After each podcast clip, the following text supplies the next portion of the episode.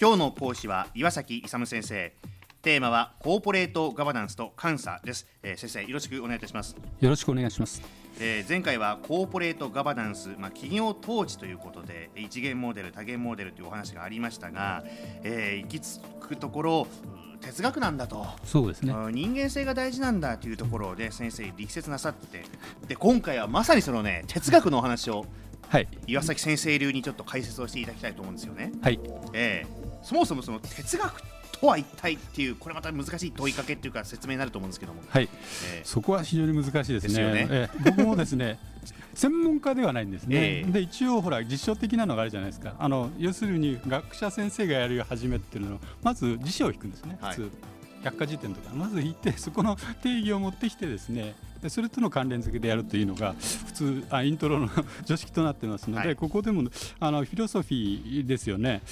それそれは、まあ、一応ギリシャ語が語源だということでフィロっていうのが愛でソフィアが知恵ということで、うん、要するに知恵を愛するということでですね、まあ、理性の力ですね、まあ、いろいろな感覚で理性の力によって感情じゃなくて理性の力によって、まあ、概念的思考を通じてですね、まあ、多様な問題について物事の根本原理を考えること考える学問というのがまあ哲学と。いうことですよね。ただそこのところそういうふうにやっちゃうとちょっと難しすぎるんでもう少しこう身近にあれやるとですね、えー、経営哲学というふうなところへ持ってきますと、うん、まあえー、まあ、自分自身の経験などから得られた基本的な考え方人生観をですね、まあ、経営に生かしていくということですね。でその前回お話しいただいたコーポレートガバナンスということと、うん、先ほど話題に上がったこの経営哲学ですけども、はい、これはどういう結びつきになるんですか？あそれっていい質問ですね。あありがとうグッドクエスチョンっていう。ありがとうございます。えっとそれはですね、えー、っと経営するのにはですねやっぱり2つの側面があって、はい、1つが健全性ですね。もう1つがあの効率性です、うん、健全性はコンプライアンス、はい、でもう一つがですね効率性、はい、いかに利益を上げていくかということなんですね。でそれが要するにあのガバナンスコーポレートガバナンスなんで、まあ、それをどういうふうな理念に基づいて信念に基づいてやっていくかということが、まあ、経営哲学経営理念に結びついてくるということなんです。でそれを東洋的と西洋的にですねちょっと分けてみると、はい、あのコンプライアンスを西洋的に考えるとまさにですね通常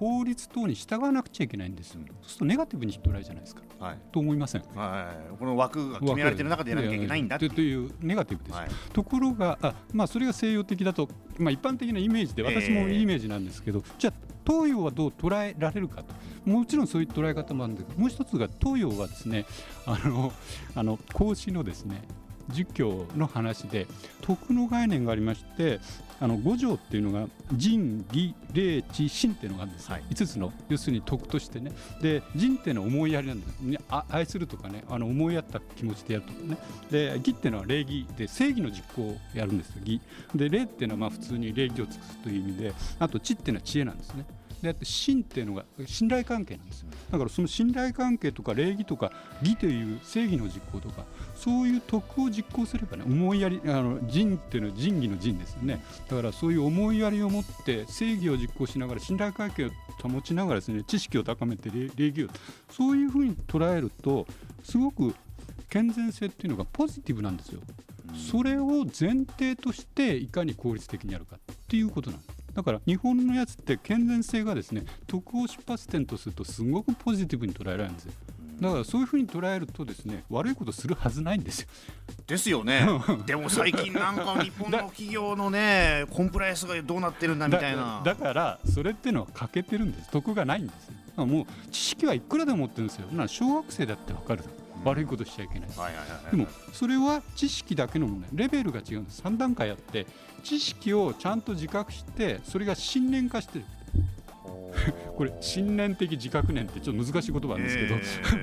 ー、そこのレベルいかなきゃコンプライアンスできないですよ。知識を自覚して、それを信念に変えなきゃいけないんだっていうことですね。そうですね。でちょっとあれなんですけど知識っていろいろこうやってです。勉強して分かったっていうのが知識なんです、はい、自覚っていうのは自然にポッ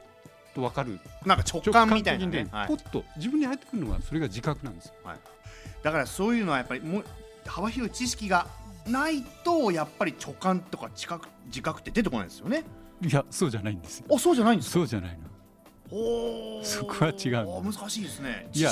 いやどちらが最初かっていうと、ええ、自覚の方が最初最初っていうかポテンシャルにあるんです、うん、うん、だからそこ知識いくらつけてもこれ認識力っていうあのベースなんですけど認識対象と認識っていうのがあって先ほどおっしゃったように認識対象として知識なんですよ。その認識力の方を言ってるんですよ。自覚っていうのは認識力。認識力。その認識力をつけるっていうのは知識をいっぱい持っていくことでつくわけじゃないんですか、それ違う。認識力を作るようにしないと。そこが非常にやっぱりだからあの西洋的っていうのは西洋科学で汚染されてる人はそう考える。そう日本 あ日本じゃないけど東洋的に考えるとその認識力をもっと直感力をつけるっていうのが非常に重視される。そこが決定的に違うんですよ。だから我々ほとんどは私も含めてですけど西洋科学文明に毒されているというかその観点しか考えてない。そうじゃなくて日本のはもっと深いんですよ実は。いや本当そうですね、うん、だからいくら知識つけつけてもだからいくらこういう勉強してもですね、はい、ダメなんですよ。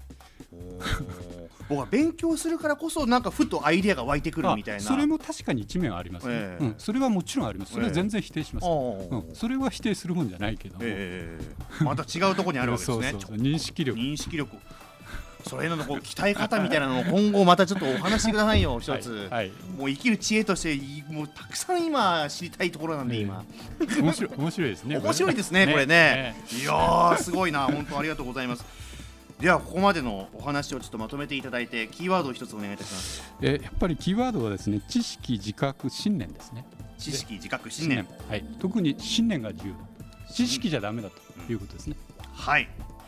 ぜひまた引き続き今後ともいい話をよろしくお願いいたします。岩崎勇先生でした。ありがとうございました。ありがとうございました。スマートフォンを持っている皆さんいいことを教えますビビックは光だけじゃない。ソフトバンクのスマホも安くなる。